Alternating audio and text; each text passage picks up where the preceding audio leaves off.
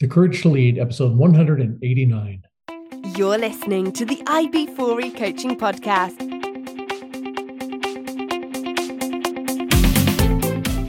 Brought to you by IB4E Coaching, business coaching for executives, entrepreneurs, and small business professionals. Learn more at ib4e coaching.com.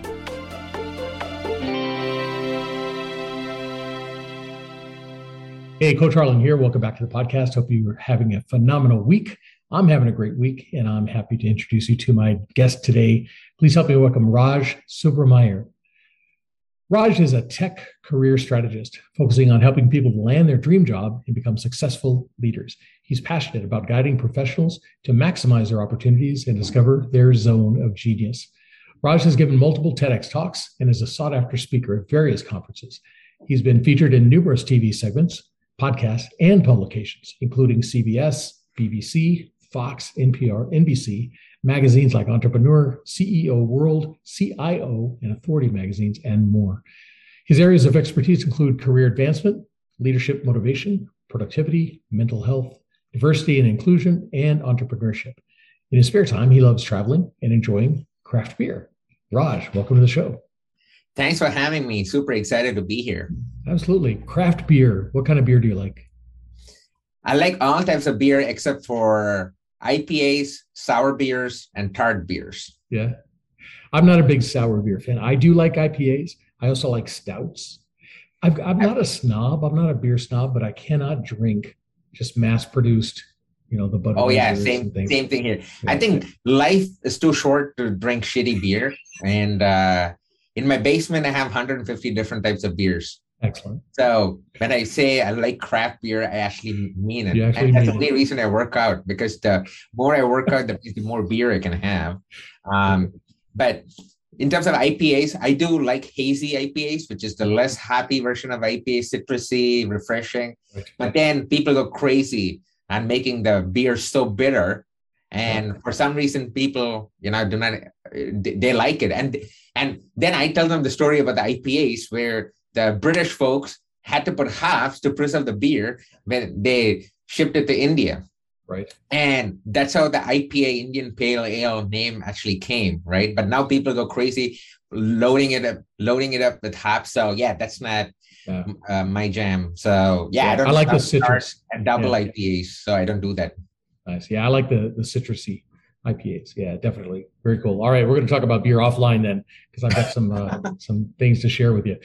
Um, interested in learning all about who you are, what you do, and how you do it. But before we get started, I've got 10 questions that I ask every one of my guests.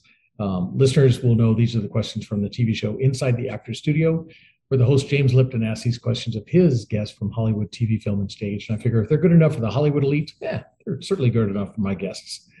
So, Raj, let me ask you 10 questions, please. What is your favorite word? Uh, consistency. What is your least favorite word? Uh, least favorite word would be uh, fear. Okay. What turns you on?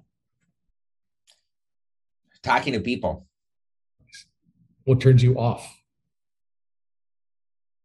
People who think too much about themselves. Absolutely. All right. What sound or noise do you love? Oh, ocean sounds for sure. Ocean wave sounds. In fact, I use that for while I sleep as well. Yeah. Cool. All right. What sound or noise do you hate? I hate the sound of uh, uh, it, when, when you lose transmission, cable transmission, then you have the shh sound. I hate that sound. You know, it's mind numbing. But yes, funny story kids use it small kids use it as a white noise mm-hmm. thing for put them to sleep but yeah, yeah. for me now it doesn't help. Not so much. All right question seven. What is your favorite curse word? Shit. What profession other than your own would you like to attempt um i would say ultra marathons being becoming ultra runner and doing ultra marathons. Nice. What profession would you not like to do what profession? I never want to be a chef because it's yeah, you, you do great service, but still you don't get appreciated sometimes. Yeah. That is true. All right. Final question. If heaven exists, what would you like to hear God say when you arrive at the pearly gates? you made a difference in people's lives. Excellent. Absolutely. And I think you have. And we're going to come back and talk about just how you've done that. We're going to talk about how you got your start, where you are now, who you help, how you help them, and at some point transition into courage and leadership. All right. Mm-hmm. Yeah. All right, list, listeners, we're going to talk about all of that and more right after this. So stick with us. Imagine having a trusted group of CEOs at your disposal. Imagine having your very own peer advisory team who could work you through the problems and questions in your business before you had to make those difficult decisions. Imagine you had a group of advisors that had your back and met for the sole purpose of making you successful in your business. What would you be able to accomplish then? Well, you don't have to imagine anymore. You can have that and more when you join my Business Success Mastermind Group. Join my Business Success Mastermind Group today. Learn more at ib4e coaching.com forward slash mastermind. And I'm back with my guest, Raj Subrameyer. Good to meet you, sir, and uh, glad to have you on the program. So, your background is in engineering, right? Automation. Um, did you know from an early age that's what you wanted to be? Did you want to be an engineer? funny story. So much most of the Asian listeners or viewers would actually know this. When you're born in an Asian family, you're pretty much given three choices. You can either be a doctor, a lawyer, or engineer. And then I chose the engineering path, and that's true story. And since then, I've been in the tech space for close to 17 years now. So to answer your question, no, I didn't mean to become an engineer, but that was the option which was given to me and my brother is an engineer as well and uh, that's and that's how i started in the tech space and then as and when i went through the tech space i discovered a lot about myself went through a lot of uh, success and failures and this made me who i am today and you've written a lot you've written for a lot of i mean your blogs and everything like that and a lot of different magazines picked up stuff do you enjoy writing is that something you've always enjoyed so one of the things I believe in is uh, providing value. I believe everyone has something to offer to this world. Their experiences, their stories, their failure stories, their success stories. There, there, are, there are always things which you could help people with. So I'm the same way, and uh, I think since 2012, I uh, decided that you know I want to share different things I learned with the community. So I started doing that via speaking and writing as well. And writing helps because uh, when people, you know, are on their phones and want to read something, then when you have some written articles, then people can skim through it. So I thought, okay, writing is a great way to to put your thoughts across. So yeah, since 2012, I think I've written about 150 plus articles on various different topics, and it really helps in multiple ways. One is giving value to mm-hmm. people. Mm-hmm. Then second thing is establishing trust and credibility that you know you're a person who knows what they're talking about. And third thing is then people come to you for help instead of you trying to search for people to help. So in that way, it has really served me like writing articles and speaking as well. Absolutely. Yeah. Anytime you can publish something like that, um, I know you have a book out. We'll talk about that in a minute. You've done a lot of guest speaking, keynote speaking, and everything like that. That sets you up as the the guru, right? It sets you up as the the the professional, the go-to person, and people start seeking you out. Exactly, and I think it's part of your personal brand. So, till about four years ago, I was working for someone else, and I knew that eventually I wanted to do something on my own. And even when I was working for someone else, I took the effort to build my personal brand, which included speaking, writing, taking extra courses, growing my network, then uh, updating my LinkedIn profile, then start posting content. So all these things build up your personal brand because this is the thing. Say you want someone to take you seriously, you need to show trust and credibility and provide value. So how are you going to do that? these are the ways you do it through speaking writing and the other ways we, we just talked about because say you have a product or a service you, cannot tell people hey buy this product buy this service why are they going to buy it from you because you haven't actually built that trust build that credibility instead provide the value establish that trust and credibility, then people automatically come to you. And especially if you have new services or products, then they immediately you have you build your own tribe. So that's why I believe not only if you're an entrepreneur, but even if you have a full-time job working for someone else, your personal brand is what is going to set you apart from your competition. So yes. constantly keep thinking about ways to improve yourself and um, make yourself more marketable because you are your best salesperson. If you are not going to market yourself, then no one else is going to do it for you. Absolutely, absolutely, hundred percent. So now you you help people, right? Um, mm-hmm. Land their dream jobs, become more successful. The people you're helping with are they are they staying within their their same employer and just looking for advancement within the same company, or are they looking to do something totally different? Yeah, it's a great question. So I usually get people from different contexts and different personas. So, what do I mean by that? So, I do take career coaching. So, I help people specifically in the tech space, in the engineering related jobs to navigate their next path in their careers and make them effective or better leaders. So, that being said, I usually get mid to senior level folks who already have a job and who want to get better in leading teams or who want to get into leadership roles within the same company, or people who feel stuck in their careers and they're re- really looking for a different opportunity somewhere else, and then they really want guidance on how to do that.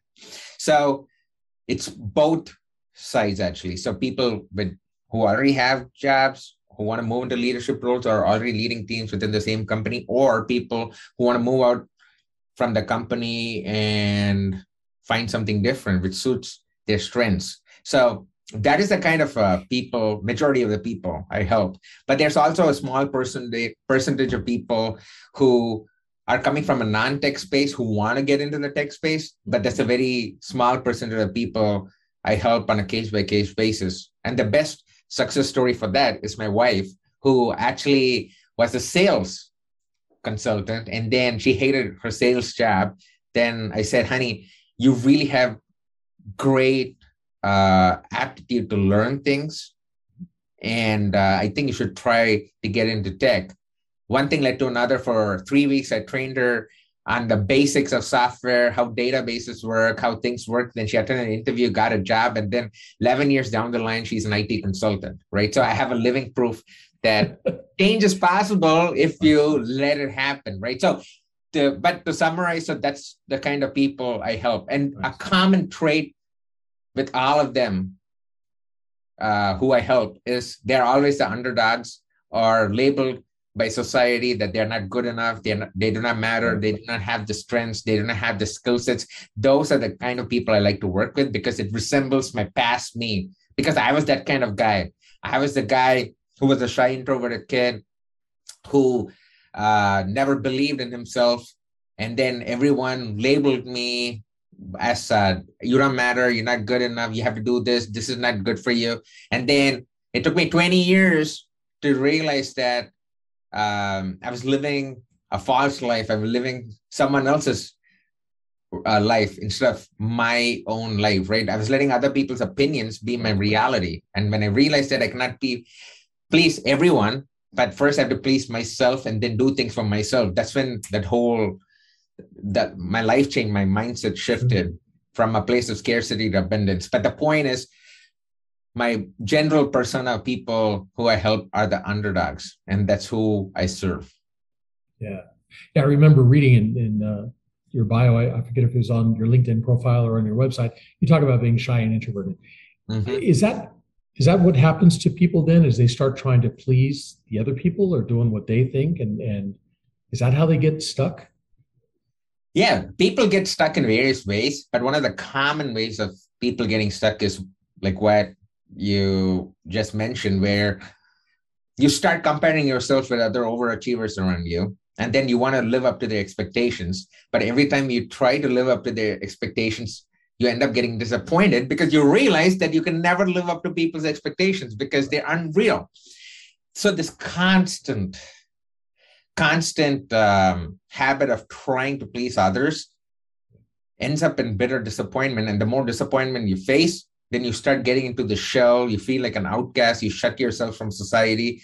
Then you start you start defining life based on what's happening around you. And that's what ends up making you a shy introverted kid. You feel stuck and you you you just give up. But then I believe every individual hits a point where you cannot take this anymore. And you are you you have two choices when you hit that rock bottom, right? The first choice is okay, recognize it and then see what to do about it.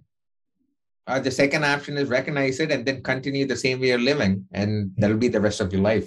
Well, and you get into that cycle, right? To where it's a cycle. you feel bad about yourself, people put you down. You feel bad about yourself, they put you down. Exactly. Just. For me, luckily, I chose the first option where I realized, you know what, I can't take this anymore. I'm done. Screw society because I know I have my own skill sets. I know I have my own strengths. I'm going to carve my own identity. I'm going to strive for greatness. And that's when the real transformation happened. And everyone goes through that process. But the difference is whether you're going to do something about it. And when I say do something about it, people think radical changes. No, I'm talking about small, small steps to push you out of your comfort zone. So, for example, I had a trigger even at the age of 20 when um, I still remember this moment vividly because I was in my study room. Uh, and then all of a sudden, my chest started hurting and the pain was increasing minute by minute. At that point, I thought I was getting a heart attack, but now I know it was my first panic attack.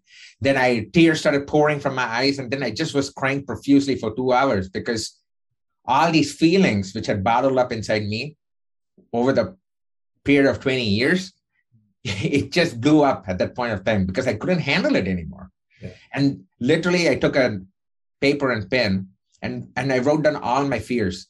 I had fear of being judged, fear of being ignored, fear of failure, um, fear of public speaking, and all, I wrote down all those fears. And then at the side of all those fears, whatever at that point I thought were the things I'm going to do to overcome those fears, I literally wrote it on the side of that. And my whole life has been overcoming those fears. The past 20 years has been about overcoming those fears one by one. And for each fear, I have a story actually. And uh, wow. and one of the famous stories is about how I got rid of my fear of public speaking. But the point is, uh, so I decided to do something about it by writing it down and figuring out, okay, what are the small, small steps which can push me out of my comfort zone?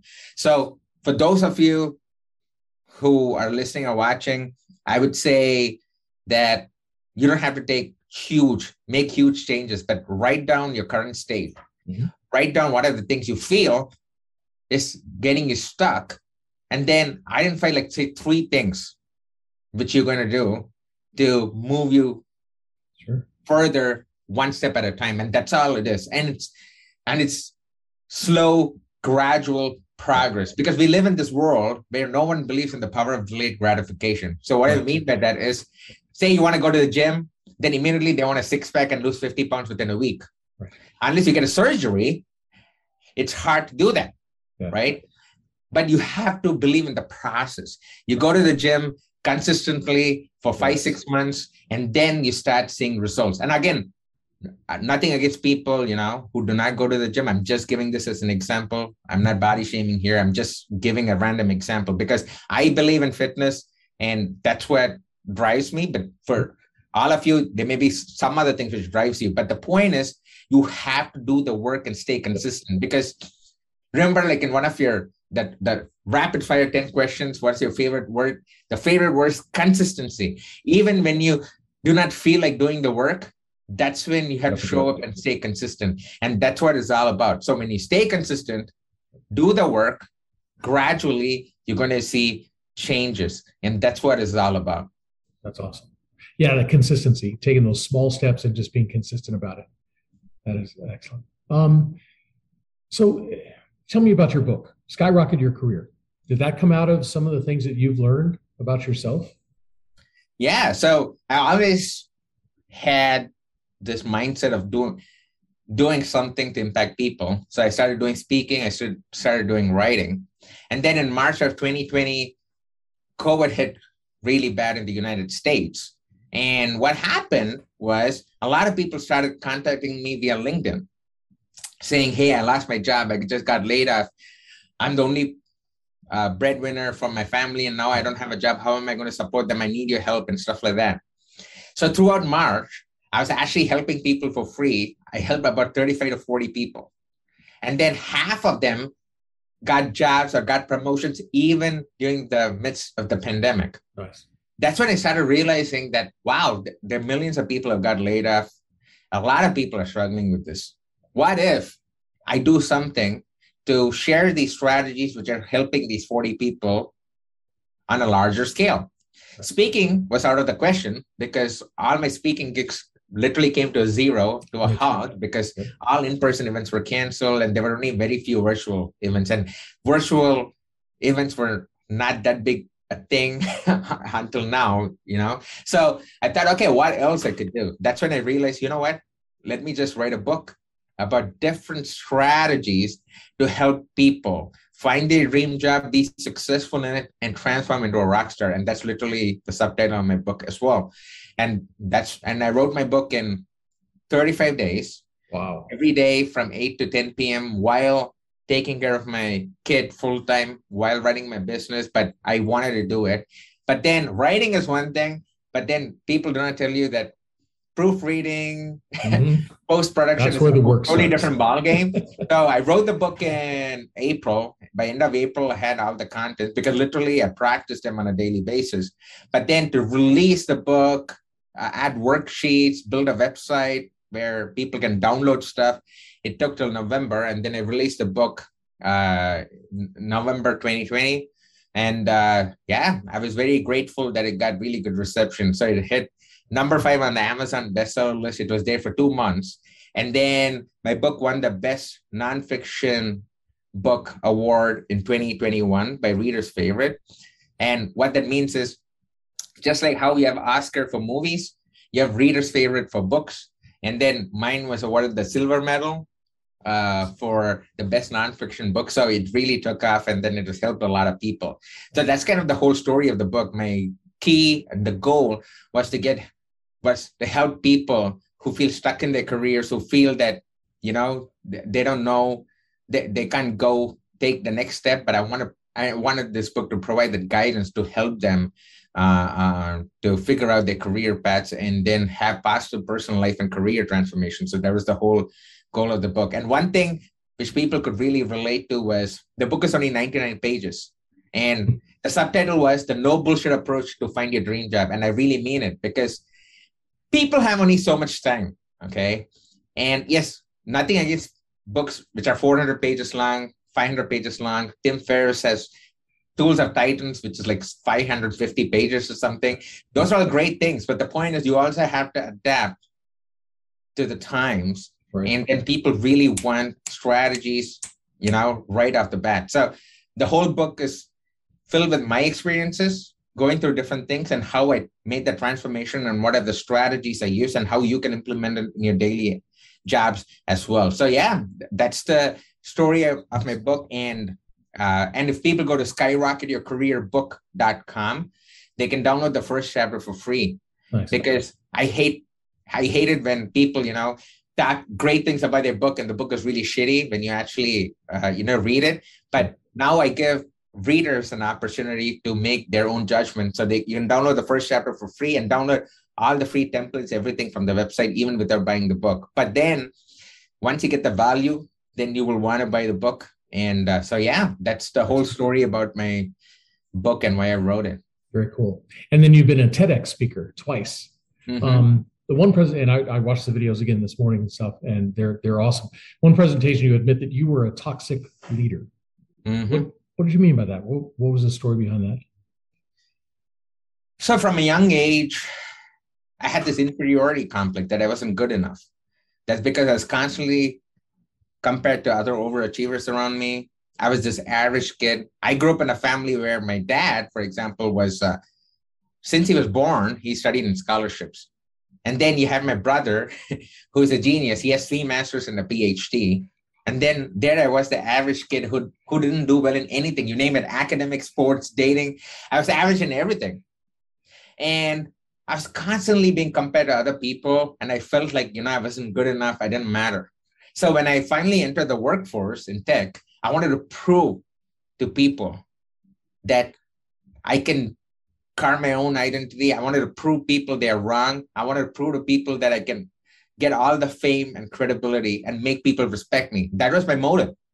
So for the first 10 years of my life in tech, I was uberly successful. Like I was a rated star performer in six out of my seven companies. I exponentially increased my salary by over 150% in 10 years. And I'm not even exaggerating.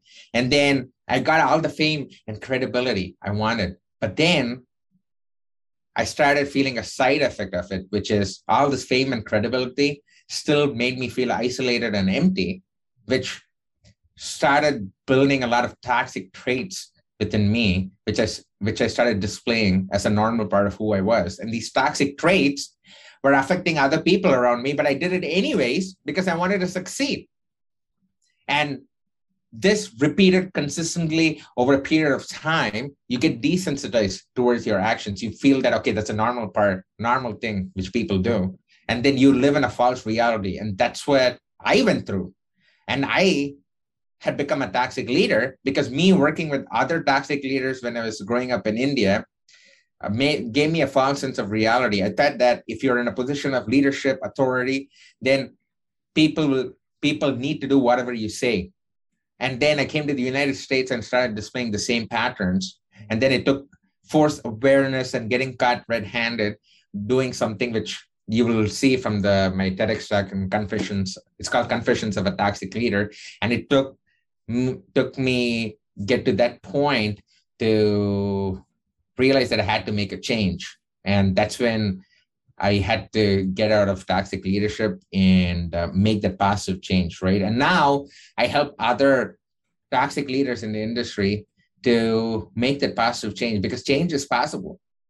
And when you know what things toxic leaders go through, you can you know relate to that and then you can help them see the light at the end of the tunnel and that's what i do but yeah toxic leadership is basically trying to um, create an environment which is hostile which is judgmental um, you take away the freedom from your direct reports and employees to challenge the status quo to have open ideas and things like that right and uh, that's what toxic environment is. Yeah. And in fact, according to a recent study, 73% of people in the United States alone have worked with the toxic boss, right? So it's a global problem. And I wanted my TEDx talk through my story to let to help other toxic leaders come out of the closet.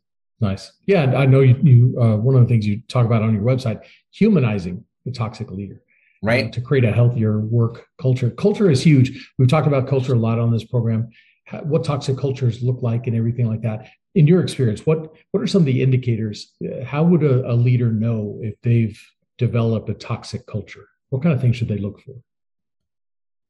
So one thing, the many things actually, but some of the main heavy hitters, which I've seen through my experience and coaching other people who are going through this uh, process, is uh, first thing is you always want to have the spotlight irrespective of what the situation is. Mm-hmm. You'll insert yourself in conversations which you think is going to benefit you for your future.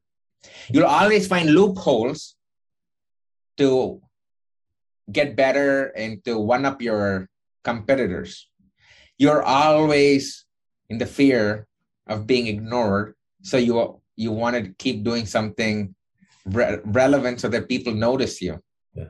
You always want to uh, take credit for other people's a- actions and then when there's any problems then you you try to f- finger point them towards other people right? So these are like some common traits you can start seeing if you're a toxic leader.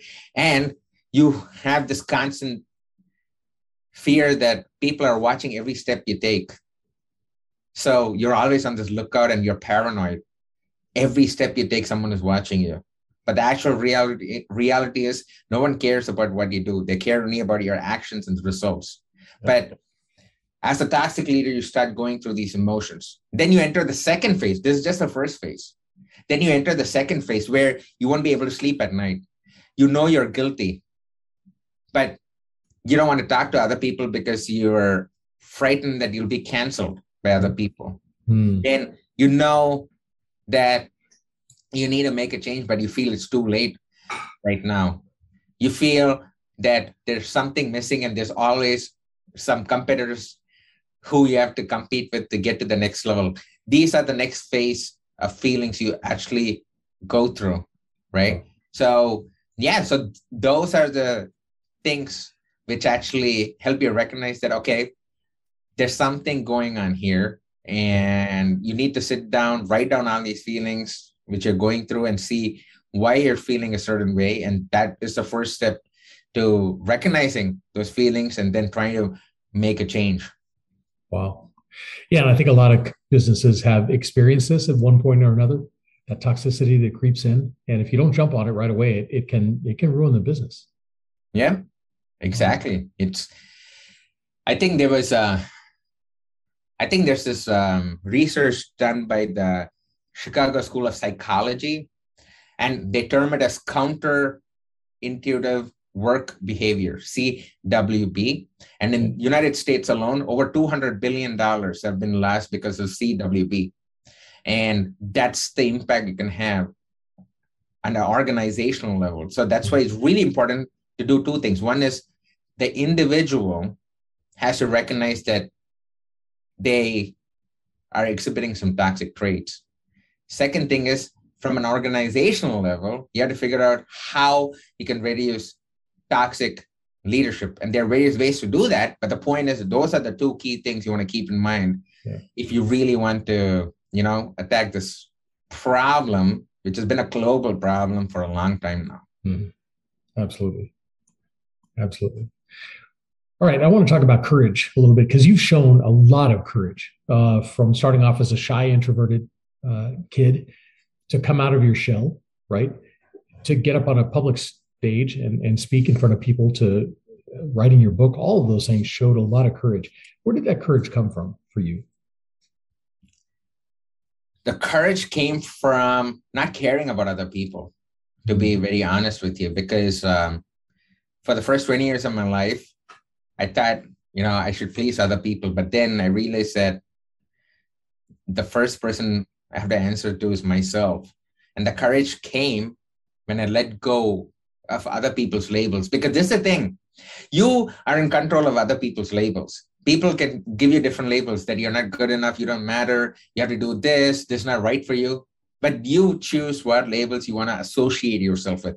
You can associate yourself with labels like yes i am good enough. I can carve my own identity. I am i have skill sets.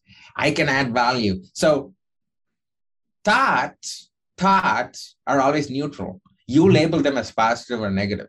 So when I came to that realization, that's what helped me to build the courage. And on a high level, it was about not caring about what other people think, but trying to first focus inward within yourself and just focus on you. And then other things happen.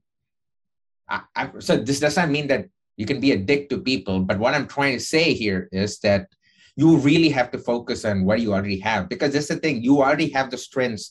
You already have things to provide to people and to provide to yourself and impact people in a positive way. You just have to discover that put in time to do that. And once you start honing in on those five six things which gives you joy which helps you impact people then you start getting different ideas and then you you build your own reality. Instead of caring about what other people think then you do meaningful work and then other people start noticing you. So always focus on you and don't care about what other people think. So that's nice. that's how i got the courage to make the change. And uh, courage is feeling the fear but doing it anyways right? So when you were getting ready to go up in front of people and do your keynote speeches your tedx talks you still felt the fear i'm sure but oh, yeah. you go through it right? And you do it and it's those small steps consistently that get you past that fear right? Definitely, because when it comes to fear, there are two ways of looking at it. I think a majority of people, including me many times, we let fear consume us and then it it it, it uh, cripples you from moving forward. But instead, if you use fear to drive you, that's a totally different way of thinking about fear. You should let everyone needs to have fear to do stuff. Okay. If you don't have fear, then you'll just be sitting in your couch and then having Doritos and then watching Netflix. You need right. some fuel to move you forward. And that's where mm-hmm. fear comes in the picture. But a lot of people view fear from a negative standpoint, but instead of letting it consume you, you let it drive you. And yes, it can create anxiety and stuff, but some level of anxiety is good anxiety because that's when you're going to do stuff. If you don't have anything to account for or anything, not you don't have anything to drive you, then you know you're not going to get further in your goals. So um, I think that's how you want to view fear as something which drives you. Nice. And then um, I know on your website you have a, a, download people can get the five effective leadership traits. From a leadership standpoint, how many how many folks do you have working for you right now or with you right now? So I have six people in my company who work for me, and um, yeah, and then in your past lives you've had other people reporting to you at different oh yeah yeah. So in my past life when i was working for other companies i've led teams of five people to 50 people. For example in my last company when i had a real job um, i was actually managing 48 people across the globe across the united states europe asia um, canada and so and so many different places and then right now i run my own company mm-hmm. and uh, so i have six employees and I try to focus on the creative aspect of my work. And then I try to outsource the admin stuff and other things which I do, hate to do to other people, right? So sure. that's how I've actually structured my business. Still, you know, sometimes I have to do the admin work, but because I have to write the content on LinkedIn, right. no one yeah. write the content, right? So, right. yeah, most of the times I like writing content, but I have I'm human. Sometimes I don't feel like writing content, right? And that sometimes I wish, you know what? I wish I had a clone of Raj who could write the content, but you know, sure. that'll, that'll be possible soon enough in the metaverse, but it's still there's a lot of work in that yeah. regard. It'll but happen. yeah, so I, yeah, so I have my uh, fair share of um, leading teams. So if I was to bump into any of these people and ask them what kind of leader you are, what do you think they tell me? What kind of leader are you? I think people would say I'm uh, empowered. I, I practice empowered leadership. Empowered leadership. So what do I mean by that? Whenever people come to me with problems, the the first thing I ask them, okay, I hear the problems. What are some solutions which you thought about? Anyone can complain, but it's harder to actually think about solutions yourself. So I force people to think I force people to be creative. I empower them. I, de- I set goals, develop the person, motivate the person, and then sit back and watch them. And I interfere only when needed. So that is a key for me empowered leadership. And that's who I am. That's how I coach as well. So if you meet someone, they would, have, they would say that man, Raj really helped me get to the next level. He really made me think out of the box. And most of that work was by them. I just asked a question saying, okay, I hear that, but what's the real challenge here for you? So I ask questions to help them think through stuff instead of just directly giving the answers, right? That's that's the difference between coaching and consulting. Right. As a consultant, you'll say, okay, do this, this, this, this, this, and this is going to work like this. But coaching is a totally different ballgame. Sure. You have to empower other people to think for themselves because when you're not there, they have to think through, right? And there's this amazing quote. Um, I may be paraphrasing it, but it, it goes something like this Leadership is about making others better as a result of your presence right. and making sure the impact lasts long after your absence. Exactly. So that is key. So even when you're not there, things have to work the way it should. People need to know at any point of time what are their expectations? What do they bring to the table? How does their work add value to the company? So if you think about all these things and then talk about that consistently, then people feel empowered, more motivated, and uh, that could also help to re- reduce, um, you know, people moving jobs and in the spirit of great resignation these are some yeah. things you really want to think about as a leader. Absolutely. Absolutely. Concur. So what's next for you? You've done so much accomplished so much. What's next? I still feel you know there's so many things uh, I want to do. Uh, one of the things is I want to do more speaking at a larger level for companies so that I can impact people on a larger scale. Um, I'm working on my online course because a lot of people have asked me for that. So it's coming up in a month. So uh, just follow me on LinkedIn, then you will get updates on that. Um, yeah, so those are the two main things I'm actually really uh, excited about, and uh, I'm looking forward to where this uh, journey takes me. Absolutely. Very cool. Good stuff. All right. So if people do want to get in touch with you or follow you, how can they do that? What's your website? So there are two ways you can get in touch with me. One is uh, go to my personal website, which is rajsubra.com, R A J S U B R A.com. You'll find all my life's work, how I help people, all my content which I write, all the podcasts I've been on, my talks I've been on, everything is on my website.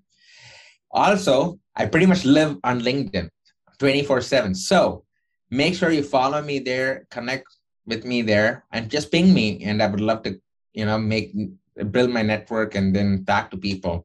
I post co- uh, content every single day wow. uh, related to various different topics related to career advancement, motivation, mindset, leadership, productivity. So if that's your jam, then definitely make sure you follow me on LinkedIn and connect with me there. So those are the two ways uh, you can definitely connect with me. Very cool. Excellent. Yeah, the, the download of five effective leadership traits is available on your website um, and your book, Skyrocket Your Career.